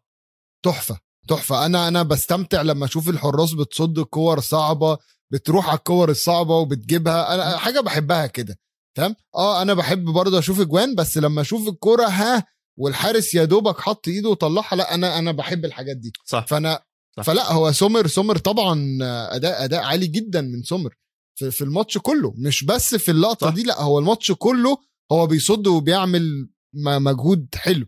آه سوء حظ بس يعني كان في برضه كوره لكريم بنزيما. لولا إن هو حط ايده ما كانتش هتعدي. في حاجات كده يعني ب- حصلت من سومر في الماتش ده وريت إن هو حارس كبير هو حارس عارف هو بيعمل إيه. بس خلينا عندي نقول سؤال. اسأل سؤالك. عندي سؤال أخير بس عن هاي المباراه أو عن فرنسا بشكل خاص. مم. هل في حدا رح يتذكر بوجبا بيورو 2020 ولا ما حد حيحكي عنه؟ طبعا لا. عشان هم ما وصلوا لربع النهائي وما وصلوا لا، لا، لا، لا. وما وصلوا للنهائي. طبعا. يا جماعة ما كانش في حد بيلعب ما كانش في حد بيلعب غير بوجبا وبنزيما الفريق كله. وممكن نحط معاهم لوريس بس عشان خاطر كله هيتنسي. لا لا والمنتخب كله هيتنسي على فكرة. ما حدش هيجي يقول لك أصل هم خسروا من بس بوجبا لعب أداء عالي صح. الكلام ده لو. وصلوا لو وصلوا لو وصلوا نص النهائي أنا أنا زعلان من من إن ما حدش هيتكلم على بوجبا عشان بوجبا لعب بطولة حلوة جدا. ضمن- كان طبعاً كان يعني لو. إنه ضلوا ماشي أظن كان اخذ أفضل لاعب بالبطوله بالظبط. لو إنهم ضلوا ماشيين لو فعلا. كملوا كان هياخد بس بس ما حدش هيفتكرها له حد أيوة، يقول له آه أيوة. أصل والله آه، لما خسروا في آه، 21 ولا صح. 2020 آه، كان بيلعب عالي هيقول لك طب خسروا ليه؟ للأسف هو ده اللي بيحصل في في في الحياة عامة اللي حوالينا. المهم سويسرا. بتجيب الخمس أجوان فرنسا بتجيب الأربعة وفي لقطتين عايز أتكلم فيهم بخصوص الماتش ده لقطتين خارج الملعب شوية كان مرة تيري أونري قال لك أنا لما فتحت التلفزيون وشفت شاكا كابتن أرسنال أنا قفلت. آه. ده ما ينفعش. يبقى كابتن حصل النادي. حصل الم- المهم جه طلع المنتخب بتاعه جه طلع المنتخب بتاعه و... و... وهو كابتن. بس بخصوص صح. تيري أونري كنت عايز أقول برضو عشان آه يعني ويلو قعدت تقول إن أنا. بهاجم آه مبابي. تيري أونري في سنه ماشي كان ممرمط آه اسمه إيه ده؟ كان آه مالديني ونيستا okay؟ وبيشرب ال- الدفاع كله. أي دفاع بيجي قدامه كان ممرمطهم. Okay؟ آه مبابي مش عارف يعدي من واحد غير لما يقع على وشه. أنا دي مشكلتي بقى إن أنت مش ميزو عارف ميزو تعدي. ميزو لا بدك؟ تهدى شوي. ميزو خلينا شوي. خلينا أقول بقى لقطة تانية. عايزين عايز أقول لك طيب. لقطة أيوة. تانية بس. ماشي؟ مين. مين يعرف مشاكل أم رابيو؟ استنى استنى استنى استنى شوي آه. مشاكل ام عامله إزاي؟ كانت قعدته نزلته يعني أم دي هي من, من الأسماء مضم- في عالم الكورة. آه بالظبط. يعني نزلت ابنها كان بيلعب في PSG وقالت لهم لا أنا عايز ابني يلعب آه، قدام شوية مش عايزاه يلعب center mid عايزاه يلعب attacking mid فقعدت تتخانق معاهم لغاية ما قال لها ابنك هيلعب في ال- في ال- في الفريق ال- الرديف بتاعنا. وقعد موسم كامل تقريبا بيلعب في الرديف فريق صغير آه، لغاية ما عقده خلص وراح وقتها على يوفنتوس صفقة انتقال حر. جت بقى أم رابيو في البطولة دي في الماتش ده راحت أول ما الماتش خلص هزقت أهل مبابي. هزقتهم والله العظيم بحكي لها جد قالت لهم لازم تعلموا ابنكم إزاي يبقى متواضع ويحط راسه تحت ما هو فا- فاكر نفسه مين؟ أوف. بعدين في نص الماتش لما الكوره لما الكوره اتقطعت من بوجبا وجت جون في في فرنسا راحت تشتكي لاهل بوجبا تقول لهم إزاي ابنكم يضيع كوره إزاي يتخطف منه الكوره في مكان زي ده؟ وعملت دراما ومشاكل القصة دي أنا أول ما سمعتها قلت يلا رئيس الست دي يعني بص مبهدلة ابنها ممرمطة. ابنها معاها يعني مش عارف متوقعة إيه طيب؟ عايزة عايزة تعمل إيه طيب؟ أنا توقعتك تحكي عن تشاكا أكثر شوي خصوصا اللي صار بعد ركلة الجزاء. اللاعب الوحيد اللي ما راح ما راح راح احتفل للمدرب. مع الجمهور. راح للمدرب. كانت غريبة كانت غريبة. كابتن برضه كابتن وكده مسؤولياته ككابتن عايز يحتفل مع الناس اللي اقرب له يعني. خلص تمام. المهم بقى ويلو طلع لي الطبلة. آه ماشي. عايز. الطبلة تبقى دم دم تك. دم آه. دم دم تك أيوه. يلا بينا يلا بينا. أيوه. ساوث جيت. وإنجلترا. دم دم تك دم دم تك و- وواحدة كمان إنجلترا. دم دم وعشان بيكهام. وإد شيرن جينات الإنجليز كلها في الاستاد. ما بين بيكهام وإد شيرن. كل جينات الإنجليز. في إنجلترا آه. في ملعب ويمبلي. ها؟ ملعب مم. ويمبلي. مم. أيوه. ملعب العظيم. إنجلترا ب- بتقول لألمانيا bye bye. Au revoir والراجل اللي واقف على الخط فاكر نفسه مدرب ها؟ قاعد بيلعب في مناخيره في لا مؤاخذة. ها؟ يحطها في مناخيره بعدين في بقه. إيه القرف ده؟ إيه القرف ده؟ أنا مش طبعا. فاهم. يعني ما فيش كلينكس في بيتهم؟ ها أنا بتكلم عشان خاطر إيه؟ مستر علي اللي كان علق على الموضوع عندنا. أنا بقول لك أهو الراجل ده ما عندوش كلينكس في بيتهم يقعد ياكل من مناخير. إيه يا جماعة؟ اكلوه حطوا له لبانة طب في بقه. المهم ساوث جيت بيفاجئني بتشكيل غريب ورغم إن إحنا قلنا قبل كده لعب ساكا عشان كان آه يعني كان عارف ال back left اللي بيلعب وقتها و و و قلنا احتمال يلعب سانشو. هو عارف الدفاع الإنجليزي. يعني يمكن. الألماني. طلع لأ. طلع هو الموضوع مع مع سانشو وفودن موضوع شخصي. شخصا آه موضوع شخصي أكتر من آه بيفكرني بلقطة ديفيد مويس وزها صح صح, باشا، صح. والله دي- دي خطرت لقطة على بالي خاصة أنا- لو أنت. عندك أنت عندك لعيب حلو بس المرة دي أنت عندك اتنين عندك اتنين حلوين وقعدهم جنبك. لدرجة إن بجد في فيديو إن هو يعني شفته إن كل ما يجي يسخن يقول له أنت فاكر نفسك بتعمل إيه؟ اقعد. اقعد. ليه يا عم؟ طب ما أنا معاك في القايمة واخد يعني هو أنا حاسس إن هو خدهم هما الاثنين كست كان 25 و26 اللعيب ال 25 26 قال لك يلا نملى القايمة وخلاص حطهم هما الاثنين بس اللي أنا عايز أرفع له القبعة بجد لوك شو.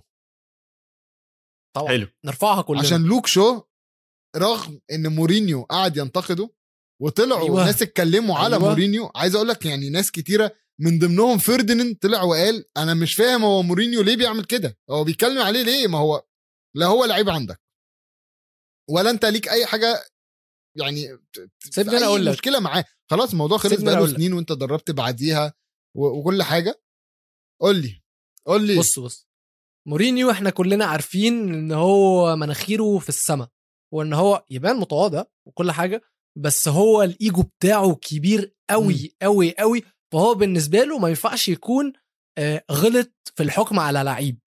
تمام؟ وهو عمره ما هيعترف إن هو كان غلطان وعمره ما هيعترف إن هو سوء معاملته للعيب هي اللي خلته آه، هي- هي يعني هي اللي خلت اللعيب ده يكون مستواه وحش. ومن بعد ما مورينيو مشي واكتشف غلطته اكتشف فعلا إن هو كان تحت إيده لعيب كويس ولكن هو اللي كان مدرب وحش. وهو اللي ما كانش عارف يتعامل مع اللعيبة كلها. مش هقول لوك شو بس يعني مش مشكلة. مش هك... لسه هبدأ مدرب وحش؟ مدرب ما بيعرفش يتعامل مع اللعيبة. man manager استنى وحش. بس. آه. وبعدين إحنا- مدرب وحش. خ- أهو. خلي مورينيو على الجنب. يا عم آخر بطولة أوروبية مين جابها ليونايتد؟ يا يا عم عم أنت ما هو شفتش الموسم آخر بتاعه هو مع آخر. بطولة هو عملها إيه؟ يا جماعة إيش عم تحكوا؟ أنتوا عم تحكوا مورينيو آه. مدرب مورينيو is فاشل؟ خلاص خلص خلص خلاص. مورينيو. لو ه... لو هينجح هينجح في دوري عبيط زي الدوري الإيطالي.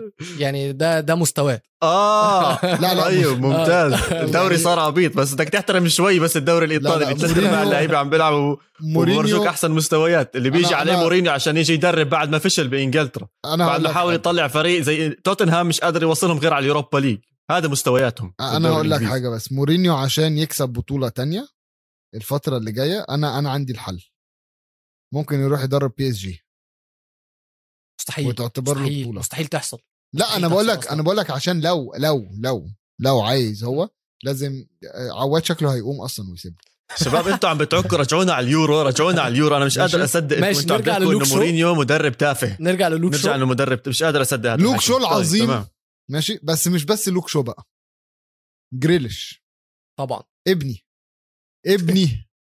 يعني جريليش ده حبي اللي متابع جول انجليزي عارف حبي لجريليش أكتر من من حبي لخطيبتي. ماشي؟ وهي بتسمع الحلقة وهنسبب مشاكل بس مش مهم. لا لا لا هو أنا بحب جريليش قوي يا جماعة. ماشي؟ آه معلش بقى سامحيني. بس حبي لجريليش دخل حرك الثلاثه اللي قدام ده تحريك غير عادي. قدر قدر يدخل يعمل إزعاج. ودا ستيرلينج يمين كان كده كده في النص هو مسك الشمال وانطلاقات انطلاقات انطلاقات وقاعد ضغط ولدرجة إن وصلت لمرحلة بعد 1-0 كين بيقول له ارجع تع... يعني ما, ما تسيبهم سيبهم هم يبنوا هجمة تعالى هو رايح على طول عايز يقطع الكورة. أنا بالنسبة لي لأ ال... يعني مش عايز أقول أرفع القبعه لجاريث ساوث جيت على قد ما أنا بحبه عشان يعني الشوط الأول كنت متضايق كنت. متضايق جدا الشوط الأول من الموضوع إن هو أنا مش شايف إنجلترا بتلعب كرة هجومية. إنجلترا عندها لعيبة هجومية محتاجة تلعب كرة هجومية.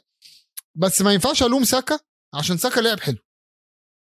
يعني. وأنا قليل قوي لما أتكلم على على لاعب في أرسنال وأقول إن هو حلو. بس ساكا لعب حلو. ماشي؟ في نفس الوقت كان محتاج واحد زي جريليش كان محتاج واحد زي فودن واحد بياخد الكرة من النص ويقطع لدرجة إن إحنا في الجون التاني هو مين اللي قطع الكرة من النص؟ لوك شو. لوك شو. لوك شو قاطع الكرة من النص ورايح يبني هجمة كأنه هو الصانع الألعاب. تحرك رهيب رهيب رهيب بجد. يعني أنا أنا برافو. بس أنا عايز أتكلم بقى في دفاع ألمانيا. بس قبل ما نحكي عن دفاع ألمانيا أنا برأيي شوي إنه إنجلترا كانت محظوظة بهاي المباراة. باكثر من. لقطة كانت جدا جدا محظوظة. خصوصا بالشوط الأول برأيي فاول رايس ممكن ممكن كان انفراد إذا أنا مش غلطان كان انفراد ممكن ينحسب عليه كارت أحمر.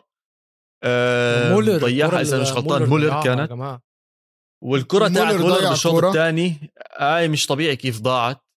آه برضه في كان تألق لبيكفورد كان في تصدي ممتاز على هافرتس إذا أنا مش غلطان كان في الشوط كرة- برضه عليه لهافرتس كرة- كرة, كانت الجول. هافرتس هافرتس مم. دي كانت سرعتها 107 كيلومتر في الساعة. تفضل. فإلى حد ما الحظ كان إلى جانب إنجلترا بال- باللقطات الدفاعية خلينا نحكي عشان. حسيتهم برضو ركيكين دفاعيا ما حسيتهم آه، منظمين دفاعيا قد ما هم كانوا منظمين بجزء بخط الوسط وبالهجوم. وبنفس الوقت النجاحة والنجاعة خلينا نحكي الألمانية كانت بمستويات كتير واطية وتأخر كتير عبين ما بدل تأخر كتير.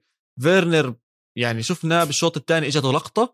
حاول يطلع عن ستونز ستونز شاله هو والطابة قال له اطلع برا إذا متهبل على مين كان المفروض بعديها خلص يبدلوا ينزل جنابري. مباراة ممتازة كانت ممكن لجنابري. خصوصا مع الأحجام الكبيرة. هاي كان بيقدر يركض بيناتهم وبالمساحات اللي موجودة. هاي كانت غلطاتي بالنسبة لي بالنسبة لألمانيا خصوصا. وفرصة ضائعة فرصة ضائعة لمنتخب ممتاز أنا برأيي بس مش عم بيعرف مش عم بيعرف يلعب. غير مدرب ما همش مدرب. جايهم فليك وهذا الشيء كثير بحمسني بصراحة. فليك شفناه كان أصلا مع ألمانيا. كمساعد مدرب.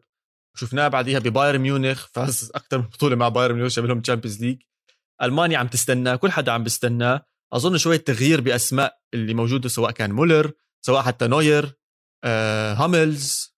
روديجر لا لسه بجوز بيكمل كأس العالم وما بعد كأس العالم. بس فيش تغييرات جاي على ألمانيا. يا جماعة ده أول فوز لإنجلترا في ويمبلي على ألمانيا من كأس العالم 66 نهائي كأس عالم 66 آه كنت لسه أقول لك هم كسبوا النسخة دي صح؟ هم آه طبعا فازوها على. ألمانيا بالنهائي. ومن بعدها ما نعم، كسبوش بالجول اللي ما ألمانيا. دخل من بعدها ما كسبوش ألمانيا لعبوهم ثلاث مرات على ويمبلي وخسروا يعني أنا بس عايز أقول حاجة مش بس خسروا ساوث جيت إيش عمل برضه بال 96 ضيع ضيع ضربة الجزاء. عايز أقول لك إن موضوع ساوث جيت ضيع ضربة جزاء دي كان ابننا العزيز فودن بيتكلم عليها. مش عارف اتكلم عليها ليه بجد. يعني يعني هو بيفضح مش المدرب ما كانش مولود. أصلا. لا لا هي مش فكرة كده مش فكرة كده. هو بيقول لك جاريث ساوث جيت بيدربهم بي بيقول لهم على أهمية ضربات الجزاء وأهمية تسديد ضربة الجزاء بس بيقول لهم اللي أهم من تسديد ضربة الجزاء هو مشيتك من نص الملعب لنقطه الجزاء. يقول لك المشية دي هي اللي بتحدد انت كسبت ولا خسرت. فبيقول لك فودن آه بيتدرب بقى من أول ما سمع الموضوع ده من أول ما جاريث ساوث اتكلموا عن الموضوع ده فودن بيتدرب يمشي من نص الملعب لمنطقه الجزاء والمشية بتاعته تبقى إزاي؟ ليه؟ ليه؟ هو انت عامل حسابك هتنزل؟ أنا بحبك وانت لعيب كويس ومفروض تنزل بس واضح ان المدرب مش هينزلك فانت بتتدرب على إيه؟ مش عارف. أنا أنا شخصيا مش عارف. بس كان ساوث جيت ضيع ضربة جزاء فعلا آه كانت آه اللي خرجت إنجلترا آه ودلوقتي بي بيعوض بيعوض لل بعد 25 سنة. الإنجليزي. يا عم آه الناس ب- بتعوض بعد 30 و35 آه، حلوة، بيعوض بعد حلوة. 25 آه هو لسه فاكرها وشايلها يعني شايلها جوه قلبه طبعا بس إنجلترا عامة لعبت يعني ماتش أو أو أو بمعنى صح بطولة. لحد دلوقتي إنجلترا ما دخلش فيها ولا جون في البطولة دي. بس يعني بنفس الوقت جايبه بس ثلاث أهداف أربع أهداف. أربعة. ثلاثة منهم أربعة. من لاعب واحد. أربعة. ك- كفاية. هو مي إحنا إحنا هنبص مين اللي جاب الأجوان؟ معك معك. بس أنت عم تحكي عن قوتهم الهجومية. هل هذا رح يكون مشكلة بال- بالمباريات الجاي خصوصا إنهم رح يكونوا هم نص. المفضلين؟ نص قوتهم الهجومية قاعد على الدكة. ما انت أنت لما تقول لي قوتهم الهجومية هم في القايمة عندهم لعيبة م- هجوم كتير. عندك كين عندك راشفورد عندك آه، كالفرت لوين عندك جريليش فودن آه، في كمية لأن انت دول, ما شفناهمش. إحنا ما شفناهمش في. في البطولة خالص. يا دوبك حيالله كل واحد خد له دقيقتين ثلاثة بس لا عندك ف... فقوة هجومية دي لسه هنشوفها كمان شوية. بعدين كين لما بتوصل له الكورة بيجيب جون. بس طول ما انت بتلعب 4 لا, لا, 3 لا استنى 3 شوي لا استنى شوي لو سمحت ميزو لو سمحت قول لي. ميزو. تحكي. إنه لما كين توصلوا الكرة بيجيب جول هاي زودتها شوي. إحنا شفنا. أكثر من مرة توصلوا الكرة. في مرتين ثلاثة وصلت الكرة وما جابها جول. عادي هو مهاجم زيه زي أي مهاجم تاني. مش كل مرة بدها توصل أيوه تيجي جول. بس في فرق هدفه لما- جميل جدا. تحركه كان ممتاز. لو تطلع على اللقطة بالضبط قاطع الخط التسلل. رهيب اللاعب. أنا بس مش مش كل على بتيجي عم بس. هو من أول البطولة ال- الخدمة اللي بتجيله ضعيفة. صح بس برضه وصلته okay. ما طبيعي إن هو وص- توصل له وتضيع ما هو لو جاب جون لو كل كرة وصلت له هيجيبها جون يبقى لاعب خرافي يبقى بالظبط. أعظم لعيب في المجرة ونديله ما البالون دور انت عم بتحسسنا. إنه هو هيك كين أنت هذا أنا بتكلم إياه. أنا بتكلم ان هو لما بتوصل له الكوره ب... آه. ب... بتزيد الفرص ان يجيب جون لما لما الخدمة طبعاً. الكين بتبقى كويسة بيعرف أكيد. ودي حاجة كان ويلو اتكلم فيها في الأول إن إنجلترا بتلعب لعب فردي قوي. ستيرلينج في آخر الشوط الأول قطع الكورة قطعها حلو جدا وكين راح فتح وراه في العكس وكان معاه لوك شو برضو تقريبا وراه وستيرلينج كمل بيها ويا دوبك الكرة بالحظ راحت واقعة قدام كين. مع أول لمسة كان كين بره اللعبة خلاص. مم. الكرة كانت بعدت. بس هاي الحق على كين شوي بصراحة. يعني إيه الحق اللمسة؟ الأولى كانت ضعيفة. أيوه بس أنت مش متوقع الكرة تجيلك. أنا شايف الواد. أصلا بيجري كلها الناحية دي. أنا فجأة لقيت الكرة قدامي. فاهم؟ بس لما يعني لما جريليش نزل فبقى في حتة إن أنا هقطع هرفع هعمل هخدم على المهاجم بتاعنا عشان المهاجم م. يعرف يجيب جون.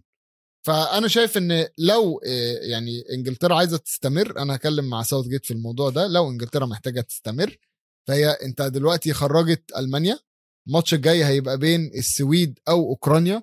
طبعا السويد وأوكرانيا لحد دلوقتي النتيجة واحد واحد بيلعبوا ال extra time. extra time الثاني صح؟ والس- دخلوا والسويد آه والسويد آه، لا لسه في الأولاني بس السويد. مطرود منها لاعب. هو ليه في أربع دقايق منها. وقت بدل ضايع في الإكسترا تايم؟ آه آه. هما دلوقتي في الدقيقة ال- هو في ثلاث دقايق الحكم حسب ثلاث دقايق ودي الدقيقة الرابعة دلوقتي. شكله بس، في شيء صغير.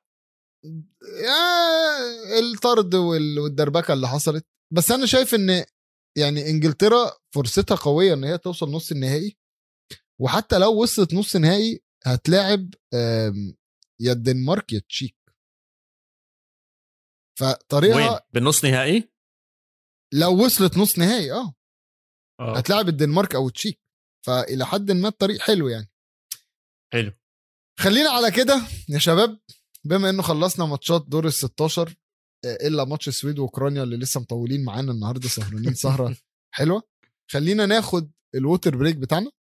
ونرجع بعد شوية.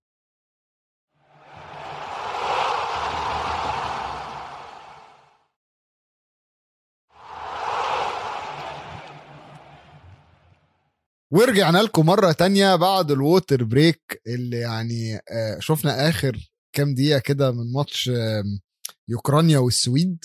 ماتش من كتر ما هو ممل الجمهور كان بينام في الاستاد يا جماعة.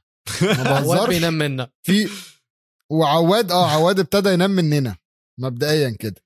بس فوق كده عواد آه فوق انت عندكم ماتش صعب. تمام.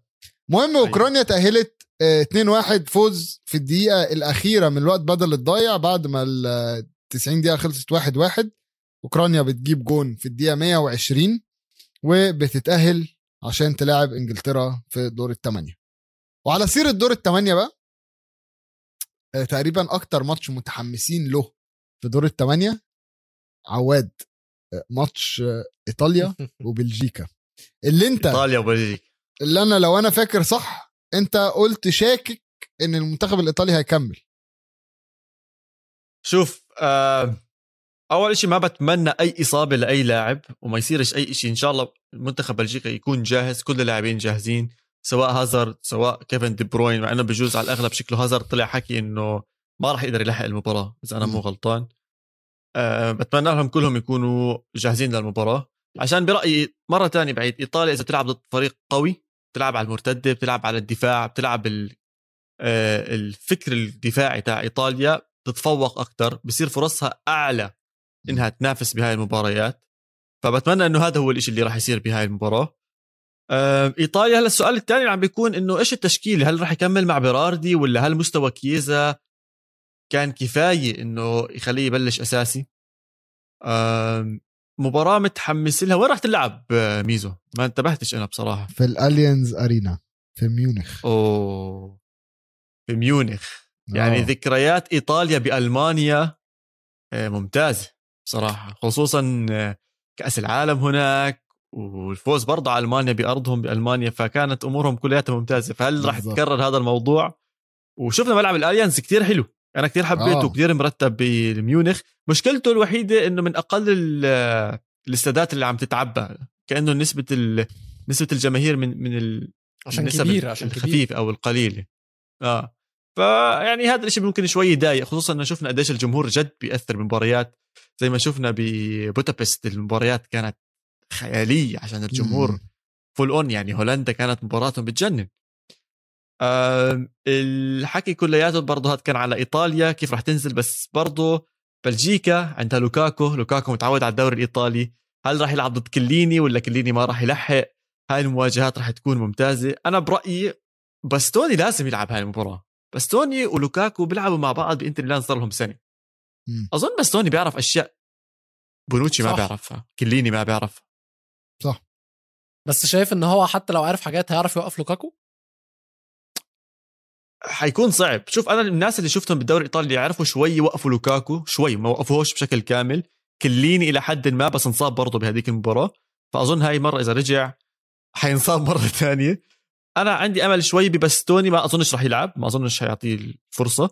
بس إذا بده يعمل إشي غريب بينزل باستوني عشان يكون عارف إيش بالضبط آه، يعمل مع لوكاكو. بونوتشي راح ياكله لوكاكو راح ياكل بونوتشي جد راح يتعشى عليه. آه. بونوتشي شخصيته مش حتكون قد شخصية لوكاكو. معركة الوسط. حتكون كثير حلوة. هل حنشوف لوكاتيلي ولا ما راح نشوف لوكاتيلي؟ آه، فيراتي لعب مباراة خيالية. فيراتي عنده صانع أكبر عدد من الفرص هذا كان بعد مباراة إيطاليا. بصراحة ما بعرفش إذا تغيرت النسبة أو الرقم بس صانع أكبر عدد فرص آه، سانحة للتهديف باليورو وكان لاعب بس مباراة أو مباراتين بس. فبورجيك قديش هذا اللاعب عنده تحركات ممتازة باسات ممتازة. ويعني هي مباراة القمة خلينا نحكي لربع نهائي. إن شاء الله إيطاليا تطلع منها. إن شاء الله إيطاليا تطلع منها. بخصوص إن شاء الله إيطاليا تطلع منها عايز أقول إن دي خامس مواجهة بين بلجيكا وإيطاليا في بطولة كبرى. آه، آخر أربع مواجهات آه، جم في دور المجموعات في كأس العالم سنة 54 وفي البطولة الأوروبية سنة 80 و2000 و2016 وإيطاليا قدرت إن هي يعني صح صح 16 تكسب ثلاثة وتتعادل ماتش واحد من الأربعة دول. في الوقت نفسه عايز أقول إن دي رابع مرة إيطاليا آه، توصل الدور الثمانية رابع مرة على التوالي وآخر م. ثلاث مرات الماتش ده اتحدد بضربات الجزاء في صح. 2008 و2016 خسروا من ألمانيا وإسبانيا صح. وفي 2012 كسبوا إنجلترا وعدوا صح فيعني ال- ال- الفترة دي ممكن نشوف إيطاليا تعملها قبل ضربات الجزاء برايك بتوصل ل extra time إيش رأيكم أنا حاسس مع ال- البطء شوي بالكرة واللي عم نشوفه والتخوفات على هتوصل. الأغلب ممكن ممكن نشوف هتوصل. هتوصل مم. واعمل حسابك بس إن أنت تسهر عشان هو الماتش الساعة يعني 9 بتوقيت مصر فأنت لو عندك هيبقى توقيت 10. 11 ب 10 في لا هو قطر. 10 هو 10 مم. فاعمل حسابك بس إنك تسهر آه، عشان الماتش مطول زي ما إحنا النهارده سهرنا عشان أوكرانيا والسويد فإحنا هنطول في الأغلب في ماتش إيطاليا وبلجيكا. عايزين بقى نتكلم على الماتش اللي هيتلعب قبليه. ماتش هيتلعب في روسيا في سينت بيترسبرغ سويسرا وإسبانيا. يعني تقريبا ممكن نقول إسبانيا كده يعني ماتش لا، ماتش لا. مريح لا، لا، بالنسبة لا، لا. لإسبانيا. لا لا لا لا لا. ليش؟ مريح. لا لا.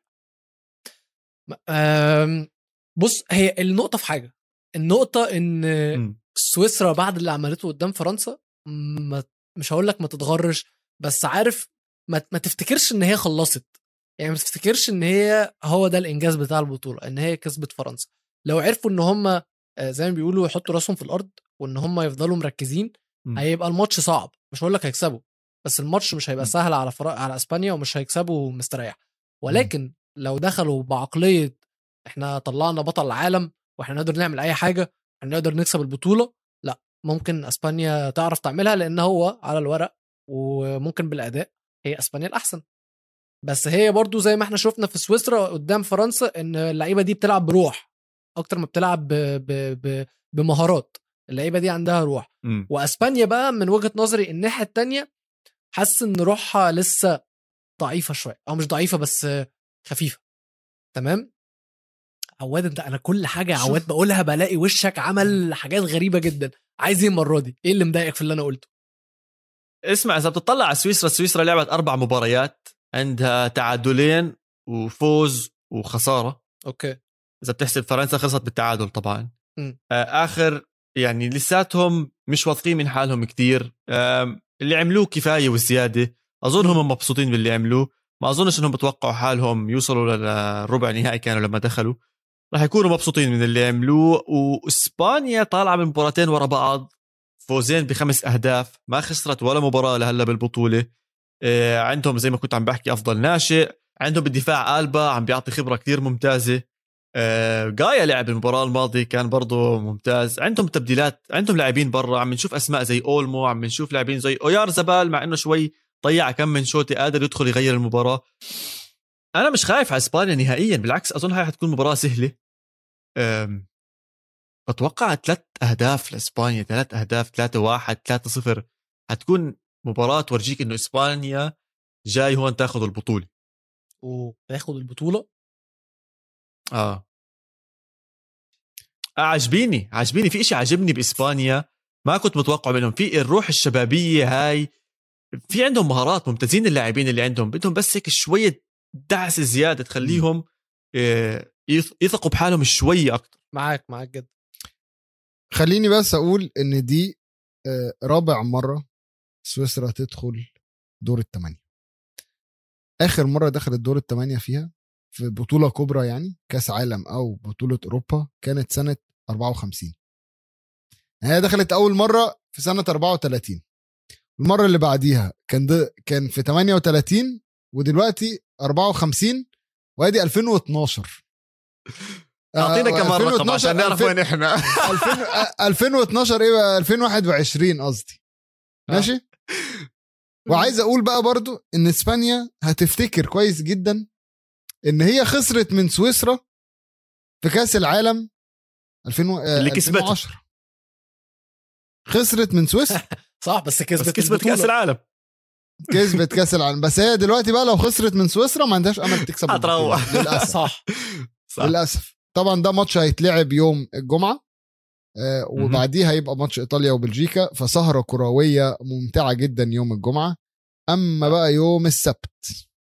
يوم السبت هنبتدي بماتش يوم ممل. خليني أقول إن آه، هو يعني- هيبقى يوم ممل. يعني يعني ممكن ممكن لا ممل ليك. أنا مالي ليك. أنا لا، لا، لا،. لا. أنت ممل كله ممل كله. وأقول لك حاجة؟ لا يا عم لا يا لما عم نوصل أنا مبسوط لما جدا. نوصل لماتش السهرة هقول لك لما نوصل لماتش السهرة هقول لك. ابدأ بالماتش الأول وسمعنا. هيكون بينه ومين ومين. طب عارف هيبقى فين؟ ولا أنت بس كده عايز تعرف بين مين ومين خلاص لا فين دي بتاعتك أنت ما أقدرش اقطع عليك فيها. في ملعب باكو جلاسكو. الأولمبي. جلاسكو إيه يا عم انت آه. صلي على النبي بمزح. بمزح ممكن- آسف. ممكن- دخل ممكن جلاسكو. كده على طول لحظة باكو ده في آه، فين في آه، أذربيجان. أذربيجان طب سؤال معلش هو آخر ماتش الدنمارك لعبته كان فين بما إنك بتاع آخر. ماتش الدنمارك لعبته حضرتك كان في أمستردام لما كسبت آه، okay والتشيك ويلز أربعة والتشيك آخر ماتش لعبته كان في بودابست ماشي. تشيكو هولندا صح؟ بودابست. ماشي. بس برضو ليه يعملوا ماتش semi final في باكو؟ باكو دي المفروض إن هي ممكن تكون أبعد نقطة من الشرق في, في أوروبا. ليه إن هم يسحلوا طب الفرق عايزك- كلها يودوهم آه، أنا عايزك تبص على ماتشات أنا عايزك تبص على ماتشات ويلز كلها في البطولة دي. لو جينا نبص ندقق شوية ويلز أول ماتش لعبته في باكو تاني ماتش لعبته في باكو بعدين okay. آه تالت ماتش آه تقريبا لعبته في استنى كده لا باكو باكو. تالت ماتش لعبته في إيطاليا. بعدين رابع ماتش لعبته اللي هو كان آه، ضد بلجيكا في في هولندا. يعني هو هو البطولة دي عبارة عن سفر ومرمطة و... أنا فاهم بس فعادي يعني. المفروض إن إحنا لما نوصل لنص النهائي يعملوها زي دورة مجمعة حتى لو عايزين يعملوها في بلاد. مجاورة تبقى إحنا لسه باقي كمان عم. واحدة إحنا بالربع نهائي حاليا بدنا كمان قفص سوري. ونوصل للنص نهائي. معلش آه. في, ربع النهائي. ماشي بس يعني دول أربع ماتشات وخ- وخلي في أربع بالك- دول جنب خلي بعض بالك يعني زي ما. أنت بتقول هي في في النص النهائي والنهائي هيتلعب في إنجلترا هو مش هيتلعب في حتة تانية طب اللي غريب كلهم بويمبلي، صح؟ آه اللي, اللي, اللي مضايقني بقى إن يعني خلينا بس نتكلم في تشيك والدنمارك عواد تتوقع مين؟ أنا مع الكمبيوتر ال AI تشيك. حكى تشيك حكى تشيك آه وويلو تتوقع مين؟ لا يا باشا أنا مع الإنسانية أنا مع البشرية أيوه بقى أنا مع كريستيان أيوه بقى. إديني أنا مع الدنمارك. أنا أنا هقول الدنمارك أنا مع ويلو عشان في ظهر اخويا في جول إنجليزي أصل لو. التشيك كسبت يا جماعة إحنا في. مشكلة كبيرة جدا إحنا كده دخلنا جدا في عالم ال... جدا في عالم ال AI. كده كده إحنا البشر مم. بدأوا يبقوا ال AI فوقيهم Matrix أيوه بالظبط ده نخش في ال Matrix فعلا المهم بقى ندخل في آخر ماتش يوميها وهيبقى آخر ماتش في دور الثمانيه وهيبقى أمل ماتش الماتش اللي أنا مضايقني الماتش اللي أنا طيب، تصبحوا مضايقني على خير شباب. أنا اتأخر الوقت. يعطيكم ماشي. اتفضل شيل السماعة اتكلم مش مهم. آه، هو كده الماتش اللي أنا مضايقني. جدا. okay. إن إحنا إنجلترا ولاحظ زي ما بقول إحنا. آه آه آه. بنلعب في إنجلترا. من أول ما البطولة ابتدت وإحنا في إنجلترا ليه نتمرمط ونروح إيطاليا؟ ليه نلعب في إيطاليا في ملعب الاوليمبيكو ونلعب أوكرانيا هناك؟ ما أوكرانيا تجيلنا مش فاهم أنا في إيه. إيه يا عم بس مرمطه؟ وعايزين يتعبوا العيال عايزين يتعبوا العيال مش مهم. يا حرام. أنا شايفك شايفك يا. اتحاد يا يا أوروبي ها؟ تعب العيال بتوعنا بس مش مهم. آه، إن شاء الله إن شاء الله مثلا يفتكر إن هو هناك ممكن يلعب سانشو فودن أي حاجة. المهم أوكرانيا اللي لسه متأهلة بشق الأنفاس ضد السويد. آه، رفقاء شفشنكو ها؟ هيلعبوا عيال ساوث جيت أنا شايف ان هم عيال شفشنكو برضو يعني هم مش رفقاء قوي هو برضو شفشنكو الفرقة اللي معاه صغيرة. و... صغيرة. آه واللي هم أصلا بس هم حاسه- يوصلوا أنا ح... أنا حاسه بيتعامل معاهم ك... ك... كأصحاب أكتر يعني. العلاقة ما بينهم من اللي بشوفه في التلفزيون إن هم أصحاب عكس جارد ساوثجيت بيتعامل كالأب الروحي بس هو في- يعني في النقطة دي بس وسعت منه شوية مش عارف قوي يتعامل كالأب الروحي بس بيحاول بيحاول دي أهم حاجة. أنا شايف إن الماتش ده آه إنجلترا 1-0 عشان هي كل الماتشات دي بتخلص 1-0 بتاعتها. ستيرلينج كين سانشو أي حد بقى. هيجيب جون لو سانشو شمها هي... سانشو؟ هيكسبها. آه. لو لو لو شمها. طب أنت اسالك بقول لك إيه؟ أنت آخر واحد استنى. بقول لك أنت آخر واحد تشتكي. استنى. لا لا لا ما عنديش مشكلة أنا ما عنديش مشكلة. بس خليني أسألك حاجة. تعتقد تعتقد. ساوث جيت ممكن مش هقول يستهتر بس يكون عايز ي rotate شوية ويلاعب اللعيبة اللي بتلعبش مثلا يلاعب راشفورد وسانشو. يعني لا سمح الله لا يعني. خالص. لا بعدين انت بتتكلم على استنى بس استنى. انت بتتكلم على راشفورد وسان- وسانشو كأنهم يعني أقل قوي من من ساكا وستيرلينج. هو آه ستيرلينج عامل آه. شغل. بس أنا لو ركنت أنا بقول لك آه ستيرلينج عامل شغل. بس أنا. لو لو لعبت سانشو مكان ساكا عادي خالص. يعني العكس ممكن الفرقه تتحسن شوية. ماشي لو آه. لعبت أي أي حد مكان الاثنين right back اللي بيلعبوا ممكن الفرقه يعني هو حتى حتى الاستهتار بتاعه مش استهتار إن هو مثلا يلعب الشباب ويدي الشباب فرصة لا هو ما قلتلكش استهتار، قلت rotation. قوية آه لا أنا rota... حتى ال rotation فرقة قوية. فاهم آه ممكن بس أشك أنا خ... آه، يعني هو هيبقى خايف هو هيبقى خايف إن آه، هو. آه يعني يفلت منه الماتش آه في الحتة دي هو جبان فأنا شايف إن هو هيلعب. بأقوى 11 بالنسبة له هيلعب بيهم هيكمل بيهم آه وبقى يتأهل بقى يلعب آه، الدنمارك زي ما أنا ويلو قلنا أو تشيك زي ما الكمبيوتر قال لو هيلاعب التشيك فأنا هضطر آه، أروح مع ال AI في الحتة دي وأقول إن هو طب هيخسر التشيك. لو هيلاعب الدنمارك؟ يبقى ال AI فشل هيبدأ بجريليش ولا لأ آه، بص ممكن الماتش ده يبدأ بجريليش أو لو ما بدأش بيه هيلعب آه، كالفين فيليبس بأدوار هجومية أكتر. ماشي.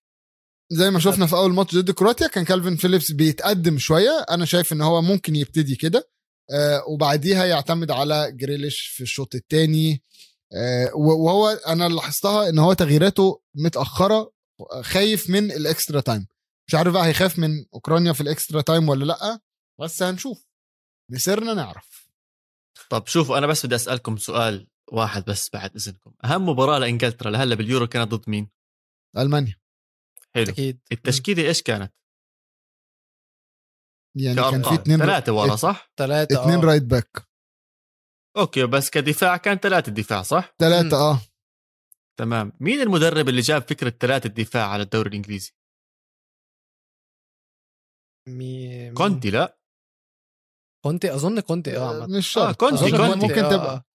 ممكن كونتي هو اللي جاب الثلاثة ورا بالدفاع آه. صح حاسس آه وقعدوا آه. يتخوتوا عليه ويتريقوا عليه آه. راح أخذ الدوري وجاب لهم الدوري وهلا إنجلترا لفت ودارت صارت تستخدم نفس تكتيك المدرب الإيطالي آه اللي سيطر انت بال Premier بتعمل League وصاروا يستخدموه آه، آه. عشان يسيطروا باليورو بس استنى عايز أقول يعني لك حاجة ما تلف وتدور إنجلترا. إلا تاخذ شغله من برا ما عندها ال- الفكر الخاص لها هاي مشكلة إنجلترا برأيي جد هلا أنا بحس إنجلترا ما إلهاش طابع خاص ما إلهاش فكر خاص أو نكهة خاصة بكرة ليها القدم. طابع واحد هي هيك. إنجلترا. ليها الوحيد اللي. بنسمعه اللي هي ارفع الكرة لقدام. آه هي اللي إنه الرفع لقدام كان هذا هو الفكر تبعهم. بس حاليا بكرة القدم الحالية ما أظنش هذا الشيء أصلا بتطبق يعني ما بزبطش. هذا الشيء فهاي مشكلة إنجلترا. أظن مش عارف إذا رح يكمل بهاي التشكيلة ولا لا. إذا كمل فيها يعني ما, ما بتبدل إشي ظابط. ما بتبدل إشي ظابط. بالظبط فصعب إنه يغير. ال ال ال لو مش مكسور ما تصلحوش. بالضبط. صح، فأنا بالضبط. أظن إنه بس هو تبديل واحد جريليش. بس أنا. بحس جريليش ممكن أثره أكبر لو إنه يدخل بديل. بس هاي هي نقطتي. مش أحسن يطلع زي كيزا. ممكن يكون أثره كبديل أكبر. مم. ممكن جدا. ممكن جدا. وبكده نوصل لنهاية حلقتنا. وسهرتنا يعني سهرناكم يا شباب. آه أربع ماتشات يوم الجمعة والسبت هتحدد مين هيدخل نص النهائي. استمتعت بيكم انبسطت معاكم جدا وأتمنى يكون وأتمنى المستمعين والمشاهدين يكونوا انبسطوا. حلقة طويلة أنا عارف طولنا عليكم بس أتمنى تكونوا انبسطتوا جدا. تابعونا على كل مواقع التواصل الاجتماعي وعلى صفحة استوديو الجمهور على يوتيوب. أنا مازن رزق عواد كان معايا ويلو كان معايا. يلا باي.